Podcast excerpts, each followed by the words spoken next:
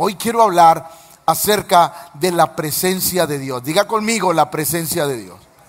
No, no, pero dígalo así como que usted tiene ganas, la presencia de Dios. Hoy, hoy, hoy quiero, quiero aclarar muchas cosas de la presencia de Dios. A mí en lo personal me gusta romper el misticismo que a veces el cristianismo crea alrededor de las cosas espirituales.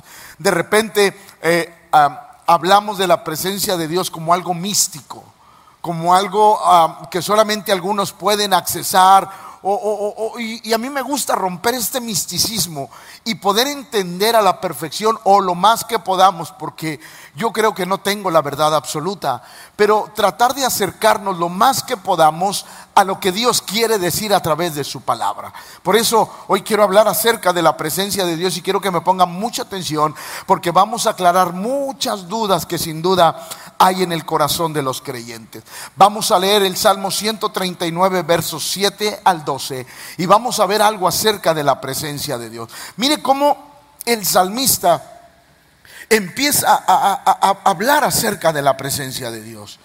¿A dónde me iré de tu espíritu? Espíritu está con E mayúscula, eso quiere decir que está hablando del Espíritu de Dios. ¿A dónde me podré huir de Dios? Y él mismo se hace la respuesta. ¿Y a dónde huiré de tu presencia? Es decir, ¿a dónde puedo, escuchar, puedo huir?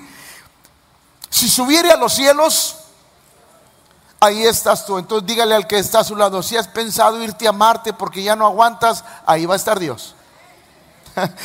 De repente nosotros, ya me gustaría irme a Marte, ahí está Dios. Así es que no nos podemos escapar. Si subiere a los cielos, ahí estás tú. Y si en el Seol, en el infierno, hiciere mi estrado, he aquí, ahí tú estás.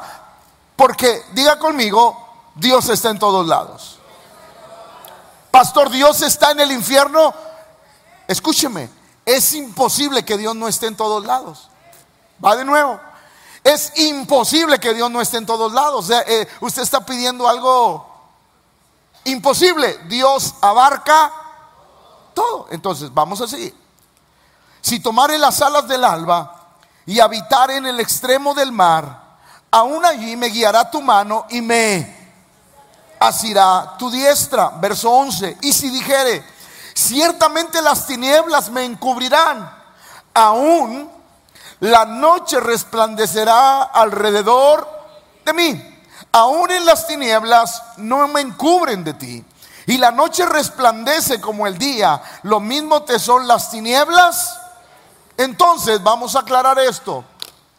No hay ningún lugar donde nos podamos esconder de la presencia. Diga conmigo, no hay ningún lugar. Ahora, ahí le va, creyentes que están aquí, déjeme decirle algo. Por eso el creyente debe de quitarse esa mentalidad. Voy a pecar y que nadie me vea. Hey, hello, baby. No se puede. Ay, qué aguado, se va otra vez. No se puede. Te podrás esconder del pastor, pero el Big Brother mayor no. O sea, el ojo que todo lo ve. No nos podemos esconder de Él, es imposible.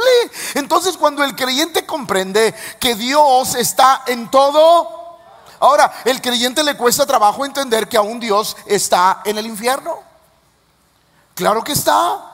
Su presencia está en todo está en todo lugar. Es imposible que Dios no esté en algún lugar porque la Biblia dice que su presencia lo llena. Lo llena todo, imposible que Dios no esté en un lugar. Dios abarca todo y ahorita le voy a explicar lo que, lo que queremos decir cuando decimos que la presencia de Dios lo llena lo llena todo porque es algo importante. Ahora, déjeme decirle algunos conceptos equivocados acerca de la presencia de Dios. Por ejemplo, muchos decimos, siente la presencia de Dios. O sea, ¿cómo está eso? ¿Qué es sentir la presencia de Dios? ¿Es llorar? ¿Es que la piel se te eriza? ¿Es caerte? ¿Es temblar? ¿Es hablar en lenguas? ¿Qué es la presencia de Dios? ¿Qué es? Porque la gente dice, alguien, ay, es que sintió la presencia de Dios. ¿Y tú que no lloraste, no la sentiste? Ay, el hermano habló en lenguas, es que tiene la presencia de Dios. Y tú, que muy apenas hablas bien el español, ¿la presencia de Dios no está contigo? Hey, le estoy hablando.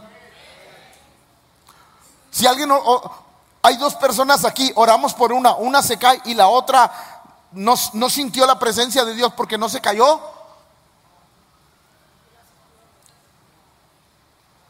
Nosotros relacionamos mal la presencia de Dios. Es más, yo quiero decirle aquí, usted lo siente o no lo sienta, Dios está aquí.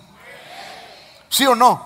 Porque Él lo llena él lo llena todo. Entonces, no podemos decir que la presencia de Dios se tiene que sentir. La presencia de Dios está aquí, ahí le va, ahí le va. Cuando tú caminas, cuando tú amas a Dios, vas a tu trabajo, la presencia de Dios va contigo aunque tú no lo sientas. ¿Sí o no?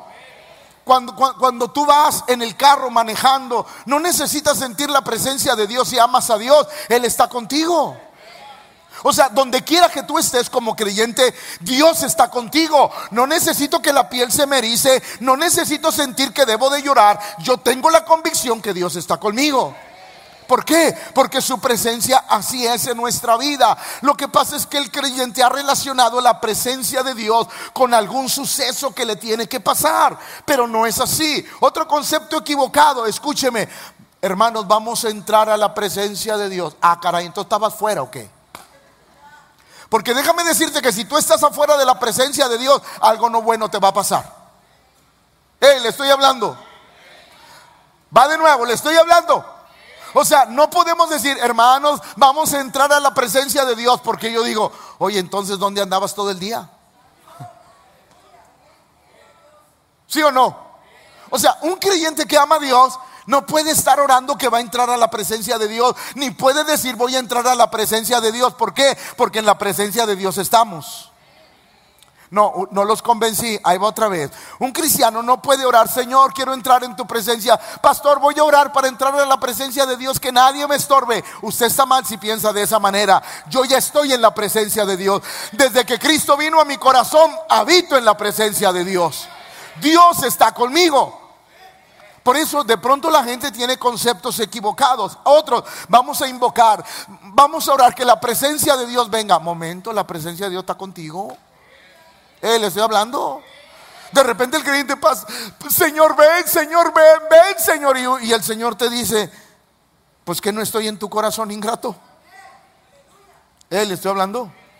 Porque estoy, estoy tumbando conceptos equivocados que nosotros tenemos. Hay gente que de repente, hermano, hermano, déjame orar por ti para que entres a la presencia de Dios. No está mal. Todos aquellos que amamos a Dios vivimos en la presencia de Dios. Por eso usted debe de caminar tranquilo, seguro que Dios está conmigo. O sea, yo no necesito ver un ángel que va caminando conmigo. No necesito ver una nube para saber que Dios va conmigo. Yo tengo la convicción que Él prometió estar conmigo todos los días hasta el fin del mundo y yo le creo a Dios. Entonces, diga conmigo la presencia de Dios. Y como estos hay muchos, solamente quise poner tres conceptos equivocados. Ahora, ¿qué tenemos que entender, pastor? La omnipresencia de Dios. Dios es. Va de nuevo, Dios es. ¿Qué significa omni? La palabra omnipresente es una palabra compuesta. La palabra omni, para que usted lo pueda entender, significa total o totalidad. Por eso Dios es total omnipresente, total omnisciente y total todopoderoso. La palabra omni, ¿qué significa? Total o totalidad. Por eso la palabra omnipotente, omnipresente, omnisciente es una palabra compuesta. Por ejemplo, que quiere decir la palabra omnipresencia, totalidad de la presencia o total presencia de Dios. Dios lo llena todo. Por eso podemos decir esta noche que Dios esté aquí, aunque usted no sienta nada, aunque usted haya venido y en la alabanza haya estado, ay pastor, no siento nada, pastor, yo quiero llorar como el hermano, yo quiero gritar como el hermano, quiero temblar como el hermano. Eso nada tiene que ver. La presencia de Dios está aquí. Y si usted ama a Dios, la presencia de Dios camina con usted. Pero ahorita vamos a ver un concepto muy correcto. Jeremías 23, 24, escuche lo que dice. ¿Se ocultará alguno, dice Jehová, en escondrijos que yo no lo vea? ¿No lleno yo, dice Jehová, el cielo y Diga conmigo, omnipresencia. Entonces no hay lugar que Dios no llene. Va de nuevo, no hay lugar que Dios no llene. Por eso la Biblia dice que el cielo es el trono de mi Dios y la tierra es el estrado de sus pies. Dios está en todo lugar. Es más, Dios está hasta en el baño cuando usted va.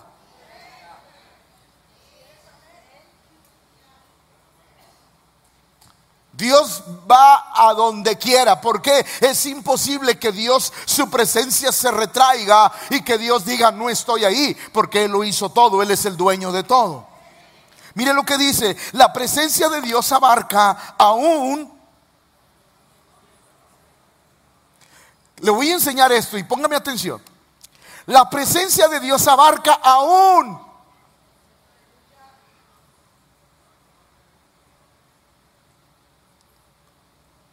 Así como que, pastor, está diciendo una herejía. No, no estoy diciendo una herejía. La presencia de Dios aún abarca a los que no lo conocen. ¿Por qué, pastor? Porque es imposible que Dios se retraiga. La presencia de Dios lo abarca todo. Él ve todo. Por eso cuando usted y yo éramos pecadores y dijimos, Señor, me arrepiento, la presencia de Dios estaba ahí para hacer algo en tu vida. O sea, Dios está presente aún con los que no conocen a Dios. Ahora, escúcheme, grábese eso porque ahorita se lo voy a explicar bien. La presencia de Dios se manifiesta de dos maneras diferentes. Diga conmigo, dos maneras. La primera, de una manera pasiva. ¿Cómo es? Dios está donde están los pecadores. Va, Dios está con aquellos que no conocen a Dios. Sí. ¿Actúa sobre de ellos? No. No. Porque Dios está de una forma pasiva. ¿Por qué? Porque su presencia lo llena todo. Es imposible que Dios, que Dios, que su presencia diga, bueno, este cuadrito no lo voy a llenar. La casa donde vive la familia que no me conoce no lo voy a llenar. Es imposible. Pero lo que sí puedo entender es que Dios no actúa. Dios está, su presencia está, está pasiva. Es decir, Dios ahí está porque su presencia lo llena todo, pero Él no actúa. ¿Por qué? Porque están alejados de de Dios, pero también está la presencia de Dios activa, que es la que funciona en nuestra vida. Clama a mí y yo te responderé. Esa es la presencia de Dios activa. Donde quiera que tú vayas, yo voy a ir contigo, porque la presencia de Dios la cargamos con nosotros. ¿Por qué, pastor? Porque la Biblia dice que somos templo del Espíritu Santo y el Espíritu Santo busca templos, eh, no hechos de manos, sino templos que sean un corazón donde Él pueda trasladarse. Diga conmigo, tengo la presencia activa.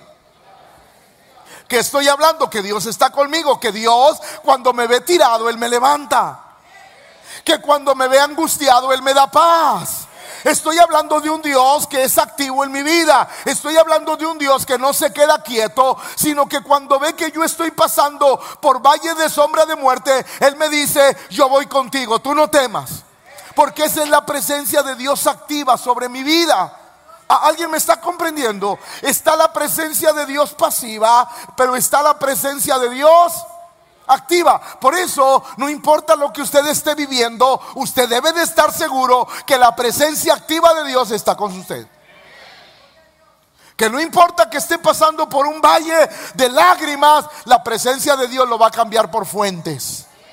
¿Alguien me está comprendiendo? Porque tengo la presencia de Dios activa. Entonces, hay una diferencia entre la presencia de Dios pasiva y la presencia de Dios activa. La presencia de Dios se activó en nosotros cuando cuando conocimos al Señor. Proverbios 15:3 dice, "Los ojos de Jehová están en todo mirando." ¿A quiénes? A los malos y a los Diga conmigo, a todos nos ve Dios.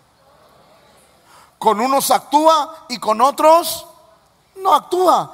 Unos está de una forma pasiva y de otros está de una forma activa. Los ojos de Dios sobre los buenos está para actuar, para interceder y para intervenir. sobre aquellos que conocen a Dios, la presencia de Dios actúa, intercede e interviene para ayudarnos.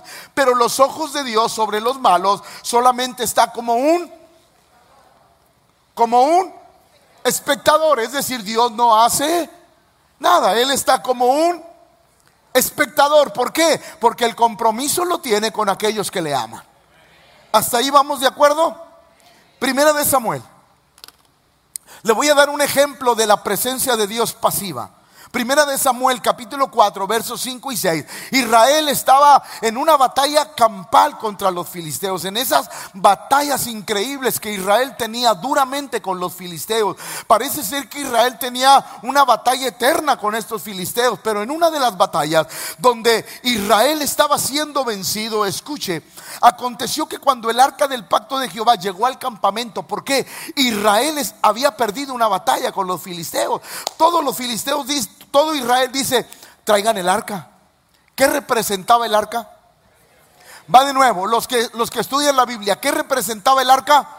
La presencia de Dios. Ellos dijeron en su mente, bueno, perdimos porque no estaba el arca, pero trae el arca, el arca de Dios aquí al terreno de batalla para que ganemos. La Biblia dice, aconteció que cuando el arca del pacto llegó al campamento, es decir, en la primera batalla donde perdieron, el arca no estaba. La trajeron, llegó el arca al campamento, todo Israel gritó con tan grande júbilo que la Israel se alegró porque dijo, la presencia de Dios que representaba el arca, ¿qué representaba el arca?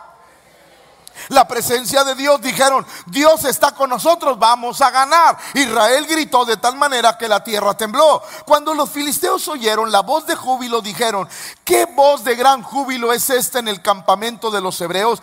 Y supieron que el arca de Jehová había sido traída al campamento. Escuche, ellos se asustaron. No puedo leer todo el capítulo, pero lo lee en su casa si es que lee la Biblia. Y ellos estaban, estaban leyendo, estaban diciendo, llegó el arca al campamento, vamos a perder. ¿Por qué? Porque Dios vino al campamento para pelear contra nosotros. Pero el verso 9 al 11 dice lo siguiente, escuche.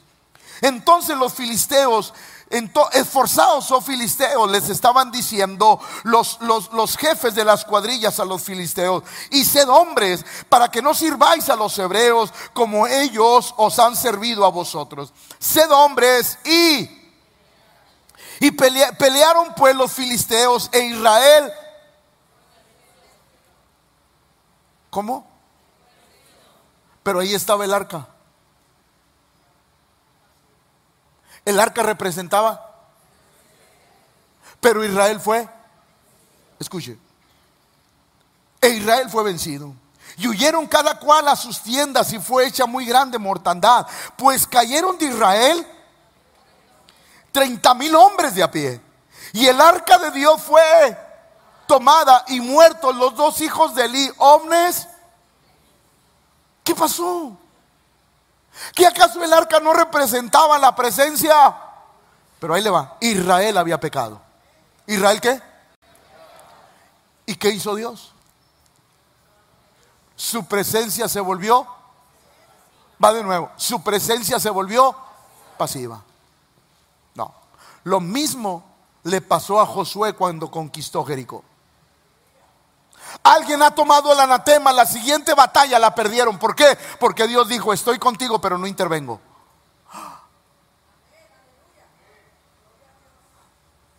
Dios le dijo a Israel, estoy contigo en el arca, pero no voy a intervenir. Hermanos amados que están aquí, procuremos que Dios no solamente esté con nosotros, sino que intervenga por nosotros. Va de nuevo. No solamente que Dios esté con nosotros, sino que intervenga por nosotros. Porque el arca estaba ahí, el pueblo de Israel hizo algarabía, gozo, wow, la presencia de Dios llegó. Pero Dios dijo, no voy a intervenir, pelea con tus propias fuerzas. Y murieron 36 mil hombres de Israel. Porque la presencia de Dios estaba. Estaba. Va, va. Dios estaba en el campamento. Sí. Pero su presencia estaba ahí. Mas Dios no estaba con ellos. Va de nuevo. Dios estaba con Israel o Dios estaba ahí en Israel, pero Dios no estaba con. Procuremos que Dios no solamente esté con nosotros, sino que intervenga por nosotros. A veces la presencia de Dios está está pasiva. Y uno dice, pero pastor, voy a la iglesia, ¿por qué pasa esto? ¿Por qué sucede aquello? Hay que reflexionar. Quizás hicimos algo que Dios dijo, me voy a retraer hasta que tú no entiendas. ¿Quieres mi presencia activa? Tienes que hacer lo correcto. Por eso desde este púlpito le decimos a la gente, viva como Dios quiere. O sea, no crea que se lo digo, que se lo restrego porque lo odio, porque, porque, porque soy un mal pastor. Se lo digo porque lo amo, porque quiero que la presencia de Dios esté sobre su vida de una manera activa. O sea, si yo le digo a los matrimonios, cásese. No vive en unión libre. Allá me voy de la iglesia porque el pastor no está poniendo gorro. No importa que se vaya de la iglesia. Mire, usted puede ir a 20 mil iglesias, pero Dios seguirá estando. Si yo le digo, hermano, ya deje chupar chupitos. O sea, ayer, ay pastor, yo no voy a la iglesia porque a mí me ofende cuando usted dice eso. Pues mira, prefiero que te ofenda. Y si te lo digo, es porque quiero que la presencia de Dios esté activa en tu vida. Que no seas un creyente que viene y que, pastor, pues sí voy a la iglesia, pero no, hombre, pastor, estoy viviendo muchas cosas bien horribles. Active la presencia de Dios en su vida y usted va a ir de gloria en gloria, de victoria en victoria, porque la presencia de Dios hace eso en nuestra vida. ¿Alguien me está comprendiendo? Por eso, Dios estaba ahí en el campamento pero no estaba con ellos. Llevaron el arca que representaba la presencia de Dios y Dios dijo, yo estoy aquí, pero no voy a intervenir. ¿Alguna vez usted no ha orado como este pastor? Señor, si tú todo lo puedes, ¿por qué no lo haces? No, no, no me dejes solo porque se siente bien feo. No me dejes solo, por favor, levante la mano para que porque el pastor no sea el único. ¿Cuántas veces lo hemos dicho, Señor? Si tú puedes, ¿por qué no lo haces? Quizás hay que reflexionar. Que quizás la presencia de Dios está pasiva en nuestra vida. Y hay que checar por qué está pasiva en nosotros. Salmo 51, 11. Y esto está impresionante. Así es que ponga atención, por favor. Si usted ve a alguien que se está durmiendo, métale un pellizco santo. Porque dígale, usted viene a la iglesia a aprender. La iglesia no es hotel. Salmo 51, 11. Escuche esto. Es más, dígale usted a las tres. Una, dos, tres. Ahí deténgase. ¿Qué dijo el salmista? Escúchenme. Presencia de Dios pasiva. Pepe, ven. Antes de que Cristo venga, por favor. Gracias. Tú caminas para allá. Pepe va caminando y hagan de cuenta que Dios va detrás de él. Dios está al pendiente de todo lo que le pase. Da vuelta y sigue hermana Nancy, don Tapa, a reclamarle. Dale, dale, dale. Síguele. Y Dios va al. Y Dios va. Ándale, que te cuesta? Y Dios va al. Pero ¿qué dice ahí?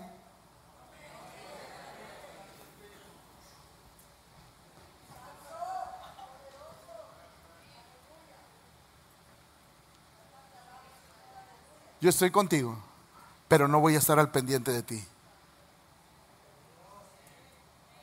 ¿Qué no dice eso? ¿Qué no dice eso? No me eches de el temor, el temor, Pepe, del salmista era que Dios lo echara a sus espaldas. Porque la presencia de Dios iba a estar ahí, pero no iba a estar al pendiente de. Asegurémonos que Dios va detrás de nosotros. Eh, le estoy hablando. asegurémonos que Dios va detrás de nosotros. El salmista tenía una clara visión de lo que era la presencia de Dios. Por favor, no me eches.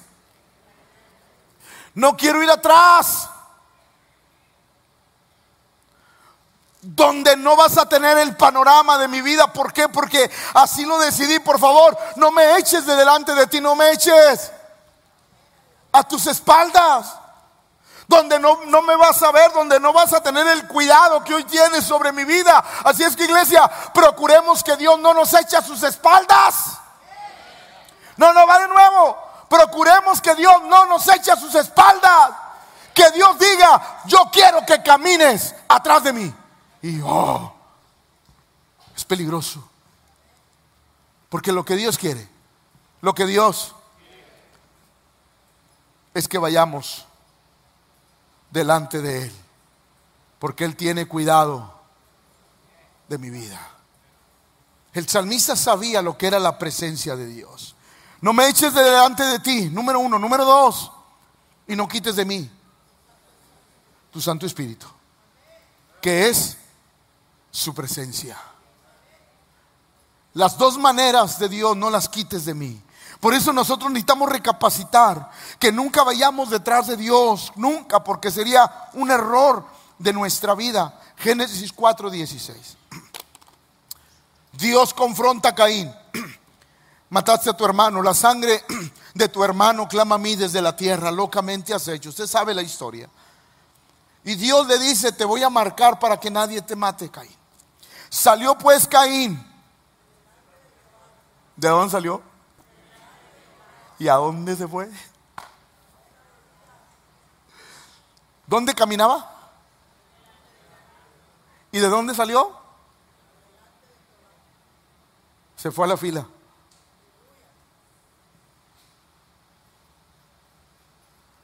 Por eso él dijo, cualquiera que me, me vea me va a matar. Y Dios le dijo, no te preocupes, te voy a poner una señal para que el que te vea no te mate. Porque ahora va sin mí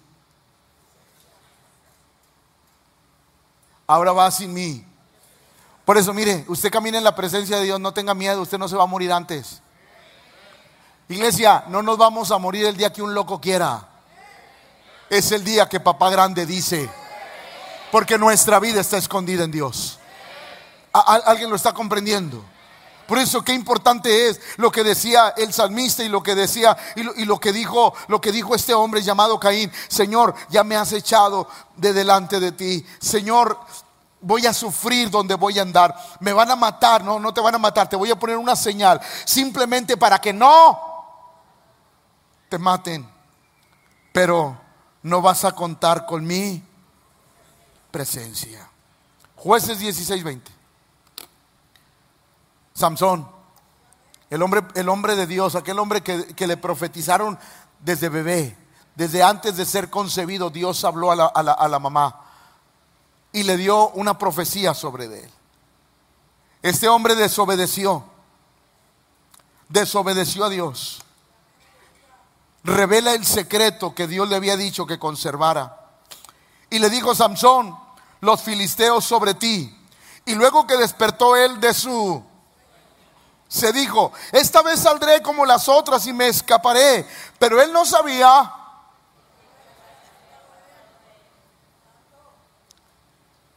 que Jehová ya, Jehová seguía ahí. Porque es imposible que él se vaya. Pero había dejado de estar con Dios estaba ahí, porque no se puede ir. Dios lo llena, pero ya no estaba con Samson. Es decir, la presencia de Dios es, puede estar de una forma activa y de una forma... Le quiero hacer una pregunta. ¿En qué forma está la presencia de Dios sobre su vida? ¿Cómo está la presencia de Dios en la vida de cada uno de los que estamos aquí? Es imposible que Dios se vaya.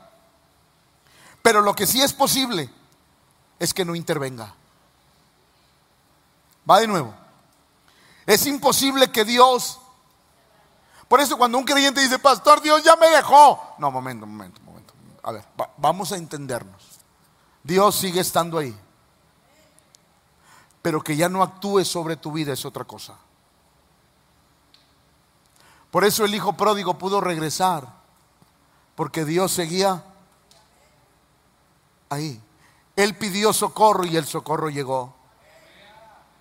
Es imposible que Dios se vaya porque su presencia lo llena. Pero lo que sí es posible es que no intervenga en la vida. Éxodo 33, 13 y 15. Por eso Moisés comprobó eso. Ahora pues, si he hallado gracia en tus ojos, te ruego que me muestres ahora tu camino para que te conozca y haya gracia en tus ojos. Y mira que esta gente es pueblo. Y él dijo, mi presencia irá contigo y te daré. Y Moisés le respondió esto, escucha, porque esto está interesante. Si tu presencia no ha de ir conmigo, si tú, tu presencia activa no va conmigo, aquí me quedo, Señor. Porque de nada sirve que yo vaya sabiendo que tú estás pero si no estás conmigo, no voy. Ahí va, ahí va, ahí va. Esto es aplicable cuando nosotros como cristianos tomamos decisiones fuera de la voluntad de Dios. Dios está con nosotros, pero no actúa porque estamos en nuestras decisiones, no en las decisiones de Dios.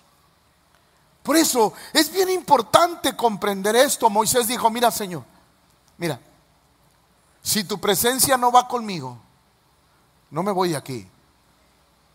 Es más, escúcheme, escúcheme. ¿Hacia dónde iba Moisés?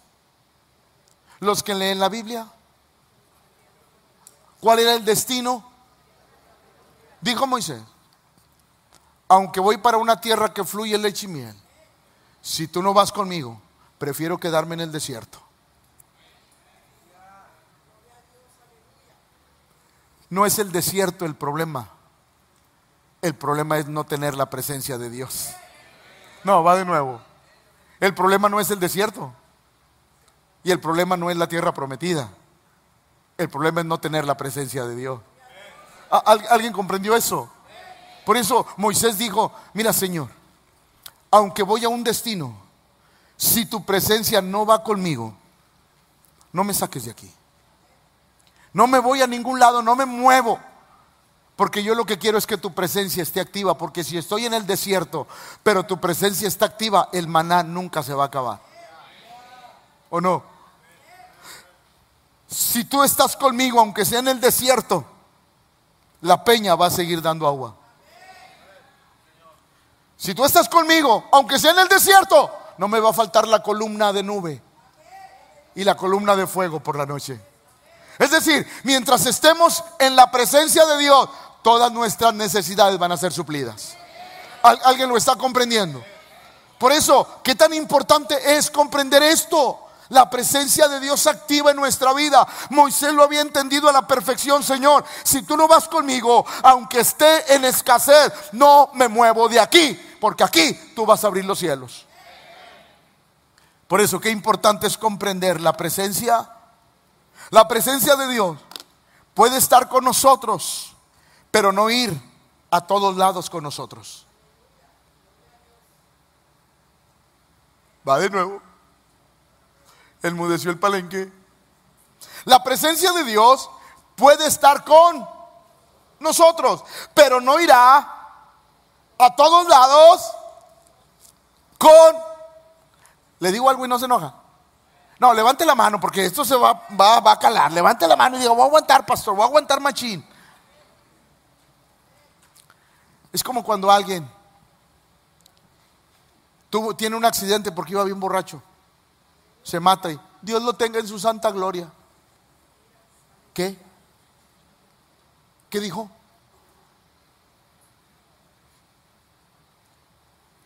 Iba con la querida en el carro. Dios lo tenga en su santa gloria, pastor. ¿Qué? ¿Cómo? Y el problema es que lo dicen cristiano, digo cristino.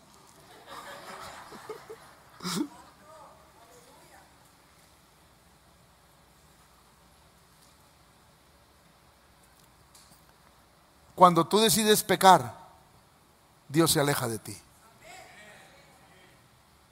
Dios está contigo, pero no irá contigo.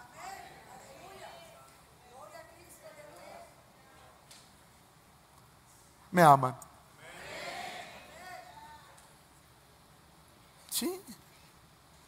Dios está conmigo, pero no irá a todos lados conmigo. Dios no lo hará. Uno tiene que tener conciencia de eso. Uno tiene que saber que Dios me va a acompañar en lo correcto, en lo bueno, en lo santo, en lo agradable. Dios va a estar conmigo. Pero no en aquello que está incorrecto. Si usted está haciendo un negocio turbio, ay, voy a orar por ti, mi hijo, que Dios te bendiga. No, ni ore. Por favor, iglesia, necesitamos madurar. Necesitamos tomar la palabra de Dios en serio. Ay, mijito, mira, pues no importa, este. Le pido al Señor, vives en unión libre, le pido al Señor que bendiga esa unión. ¿Cómo la va a bendecir? Digo, perdón si usted se molesta porque yo hablo estas cosas, pero usted está en la casa de Dios. Dios está con nosotros, pero no irá a todos lados con nosotros. Dios escoge dónde estar con nosotros. Por eso, todos debemos de buscar la presencia de Dios activa en nuestra vida. Todos debemos de buscar que Dios esté manifestándose en nuestra vida. Me gusta lo que dijo Elías y aquí vamos a aclarar un punto. Primera de Reyes 17.1. Escucha esto. Entonces Elías Tisbita, que era de los moradores de Galad, dijo acá, vive Jehová Dios de Israel. ¿En qué? Sintió algo, tembló, lloró, se cayó. ¿No? Él sabía delante de quién. Va, él sabía delante de quién estaba. Vive Jehová Dios de Israel, en cuya todos aquellos que tememos a Dios todos los días las 24 horas del día, los 7 días de la semana, los 30 o 31 días del mes, los 365 días del año y hasta el bisiesto, estamos en la presencia de Dios. ¿Sí? Elías estaba claro de cómo era él. Por eso Elías dijo eso, escuche. Elías dijo, por mi palabra, que no llueva. No dijo por la palabra de Dios, dijo por mí. Y Dios lo cumplió. No llovió durante siete años. Wow. Ahora, ¿por qué pasó? Porque Elías dijo, en cuya presencia, aunque salió de la boca de Elías, estaba conectado con, con Dios. Qué importante es tener la presencia de Dios activa en nuestra vida. Cuando uno tiene la presencia de Dios activa, no anda, Señor, déjame sentirte, Padre. Él está conmigo. Porque tengo la convicción de que su palabra es verdad en mi vida. Génesis 39, 1 al 3. Llevado pues José a Egipto de esclavo, diga conmigo, de esclavo. No, no, dígalo por favor, de esclavo Llevado pues José a Egipto, Potifar, oficial de Faraón, capital de la guardia, varón egipcio, lo... Qué triste. Era... Era la segunda vez que lo vendía. Los hermanos de José se lo venden a los ismaelitas. Los ismaelitas se lo venden a, a Poti. Poti se lo lleva a su casa y lo tiene como, como esclavo. Escuche, lo compró de los ismaelitas que lo habían llevado más. Wow. Un esclavo con la presencia de Dios. Es que nada tiene que ver tu condición. Lo que importa es que Dios esté contigo. Mire, perdón por lo que voy a decir. Usted puede ser un barrendero, pero si Dios está con usted, usted es la persona más bendecida de esta tierra. No importa nuestra condición, importa que Dios esté con nosotros. Él era un esclavo, pero Dios estaba. Wow. Entonces, si Dios estaba con él, José podía estar tranquilo. Escuche, mas Jehová estaba con José y fue varón, un esclavo próspero. Ahí va, ahí va, escúchenme. Cuando la Biblia dice y fue varón próspero, no quiere decir que él tenía riquezas, porque nada era de... No, no, no, no, no, no está hablando de eso. Está hablando que él generaba. Va, va, dígalo, que él generaba prosperidad. Él generaba riquezas a su amo Poti. Por eso la Biblia dice que era un varón próspero y aquel señor lo veía, wow, este todo lo que toca, Dios lo bendice. ¿Por qué? Porque la presencia de Dios estaba activa en él. José no tenía la presencia de Dios pasiva. Él hacía todo lo que Dios decía y Dios estaba con él. De tal manera que fue evidente, fue varón. Y estaba en la casa de su amo el egipcio y vio que Jehová, wow, Poti tuvo que reconocer que el Dios de, de, José era mayor que el Dios de los egipcios. No, eso era para que usted se hubiera arrancado los pelos. José, eh, Poti tuvo que reconocer que el Dios de José era mayor que todos los dioses de Egipto, porque él vio que Dios, el Dios de Israel, estaba con un esclavo. Entonces Dios está con nosotros. Pero que no esté de una forma, sino que esté de una forma activa. Escuche, porque es bien interesante esto. Y vio su amo que Jehová estaba con él y que todo lo que él hacía no era su conocimiento, su estrategia, aunque tenía que ver, pero era... Por eso en el cristianismo decimos, yo trabajo y Dios prospera. Yo trabajo y Dios, por eso no se aflojo.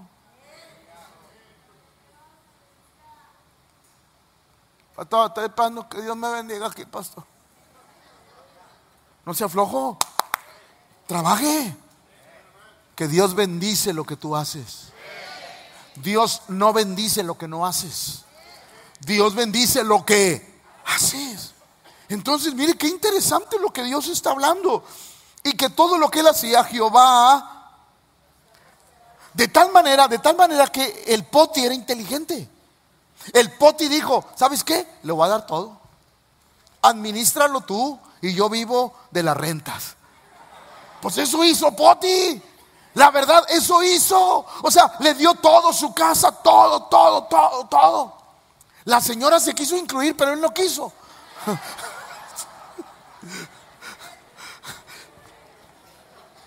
¿Por qué? Porque Dios estaba y todo, le dio todo, todo, de tal manera que Dios lo hizo prosperar. Ustedes saben lo que pasó con su esposa. Él se va a la cárcel y en la cárcel el carcelero, el jefe, lo ve el alguacil y dice, este tiene un no sé qué que no sé qué. Dile al que está a tu lado, así como turuleco.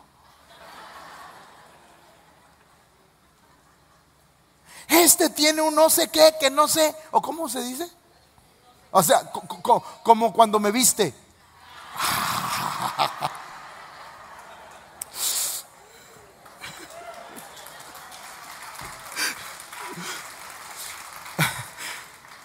Sí. De tal manera que el carcelero también le da todo. Administra los presos, los reos, administra todo. Y aquella cárcel era como, como un culto. Porque Dios estaba. Porque Dios estaba. Hermano, no es lo que vivimos.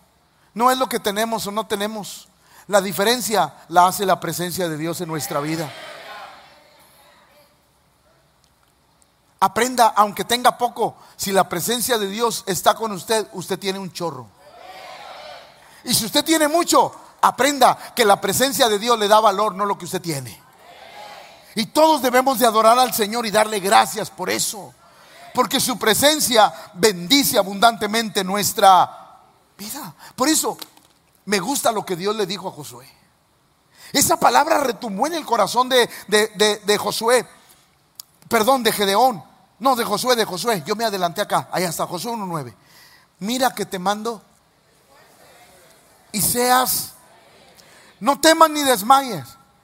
Y le hace una promesa. Porque Jehová tu Dios. ¿Qué? Diga conmigo, everybody. Todo lugar, dígalo conmigo, todo lugar. Donde te metas. Dios va a estar ahí. Hermano, ahí le va. Dios prometió estar con usted donde quiera que usted vaya. Usted entró en una batalla, Dios está ahí. Usted entró en un conflicto, Dios está ahí.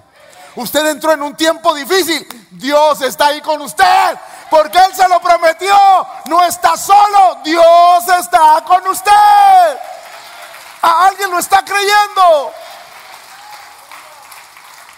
Oiga, lo que iba a hacer Josué era impresionante. Moisés no pudo terminar el trabajo.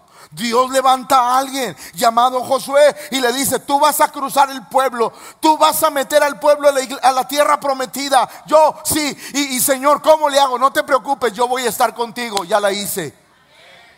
Hermanos, procuremos que todo lo que hacemos, Dios esté con nosotros.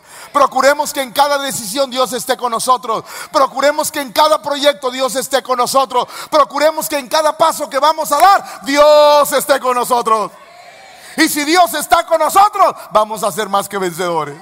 ¿Alguien me está escuchando? Porque es importante.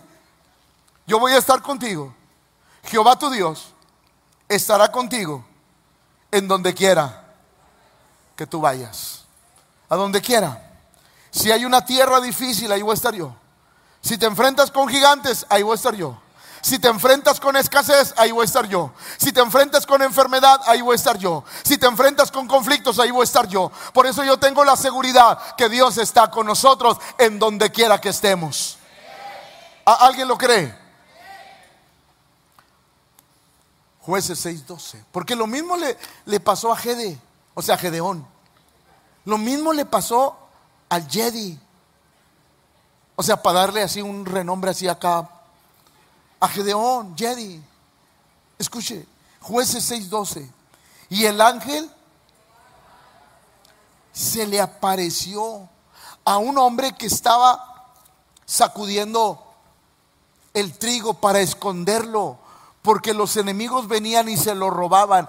Israel estaba en pobreza, diga conmigo en pobreza se escondían en cuevas, en cavernas, en lugares fortificados, porque la Biblia dice que los, los, los, amalecitas, los madianitas y los hijos del oriente venían, les robaban la cosecha, les robaban los animales, los dejaban en una gran pobreza, de tal manera que dice la Biblia que Gedeón estaba sacudiendo el trigo en el lagar. ¿Para qué? Para esconderlo de los madianitas. Él decía, este es mi sustento. Llega en ese momento difícil de Gedeón, llega el ángel de Jehová y se le aparece y le dijo, Jehová está... Y la respuesta increíble que nos pasa a todos. Si Jehová está conmigo, ¿por qué nos ha sobrevenido todo este mal? A ver, explícamelo.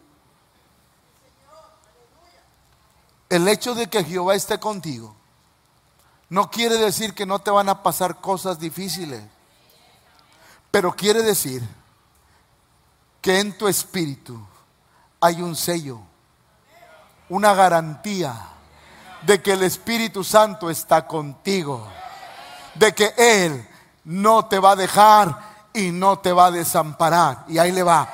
Todos los que conocemos a Dios tenemos las arras. Espéreme, espéreme. Las arras. Cuando estamos, estamos casando, ¿qué le decimos? Dele las arras a su esposa. Eh, eh, aguas, aguas, aguas. Dele las arras. a su esposa y no te va a faltar nada, va a haber prosperidad, voy a trabajar, voy, y si su esposo no trabaja, dígale, me lo prometiste y ahora lo tienes que cumplir. Ah, y, todas esas promesas. Ahora, la Biblia dice que el Espíritu Santo es las arras en nuestra... ¿Sabes por qué está ahí? Por eso. Varón esforzado y valiente, Jehová está. Cuando la Biblia dice que Él nos dio las, las, Él nos dio una promesa. Ah, yo pensé que se iba a emocionar más. Él nos dio una promesa. ¿Cuál es esa promesa? Yo estoy contigo. No te va a faltar nada. Te voy a ayudar, te voy a sustentar, te voy a levantar, te voy a fortalecer, te voy a sanar, te voy a libertar. Voy a hacer cosas grandes contigo. ¿Por qué? Porque las promesas de las... ¿Están con nosotros? Qué importante es la presencia de Dios en nuestra vida, pero entendida de la manera correcta. A veces la iglesia, la iglesia entra en conflicto, desespero. Es que pastor vine al culto y no sentí nada. No lloré, pastor, no temblé, no sentí nada. Por eso, por favor, no mida la presencia de Dios. Por eso, si usted ama a Dios, si usted sirve al Señor, la presencia de Dios está con usted de una manera activa. ¿Por qué, ¿Por qué cree que el diablo no se le ha acercado? Porque Él está como poderoso gigante. ¡Ey! Él está como poderoso gigante sobre su vida. Entonces tenemos que entender bien la presencia. Mire lo que dice Éxodo 13, 21 y 22. Y Jehová, Jehová iba delante de... Ah, Jehová iba delante de ellos en una para guiarlos por el camino y de noche en una columna de para alumbrarles, a fin de que anduviesen de día y de noche. Nunca se apartó de delante del pueblo la columna de nube de día ni la columna de fuego de... ¿Sabe cuándo se apartó? Cuando dejaron el desierto. Todos los días Dios estaba. Tenemos hambre, no te preocupes, Dios está ahí te va a dar maná. Tenemos él. Oye, échale un ojo, está la, está la columna. Sí, ahí está. Tú no te preocupes, ahorita nos suple las necesidades. ¿Alguien está comprendiendo eso? Mientras Dios esté con nosotros de una manera activa, nuestras necesidades van a ser suplidas. Por eso es importante comprender y entender y confrontar nuestra vida, cómo está la presencia de Dios en nosotros. Hay momentos en que Dios está con nosotros y quiere intervenir, pero no debe. Oh, esto se va a poner, voy a cerrar de una manera interesante este sermón. Se lo quiero volver a repetir, todos calladitos, serenos, golpea a la persona que está al y dile, cállate. Ahí va, escúcheme. Hay momentos en que Dios está con nosotros y quiere, y quiere, pero no debe. No que no pueda, sino que no debe. ¿Cómo, pastor? ¿Cómo me puede comprobar esto? Job 1.12. Dijo Jehová a Satán, todo lo que tiene. ¿Por qué? La Biblia dice que se concentraron todos los hijos de Dios y llegó también Satanás. Y Dios le dijo, le presumió a Job, ¿no has considerado a mi siervo Job? Que no hay otro hombre tan íntegro en la tierra como él. Ah, es así porque le das todo. Así, así. Quítale todo para que veas y no reniega en tu cara. Órale. Entonces Dios le dijo, eh, eh, esas son palabras de Dios. Dijo Jehová a Satán, he aquí, todo lo que está en tu pregunta así como que capciosa.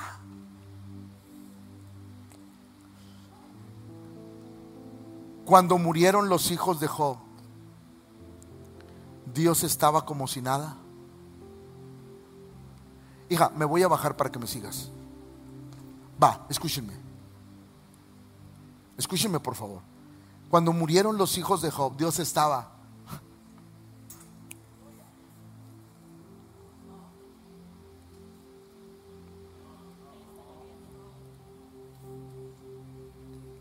A Dios le dolía lo que estaba pasando.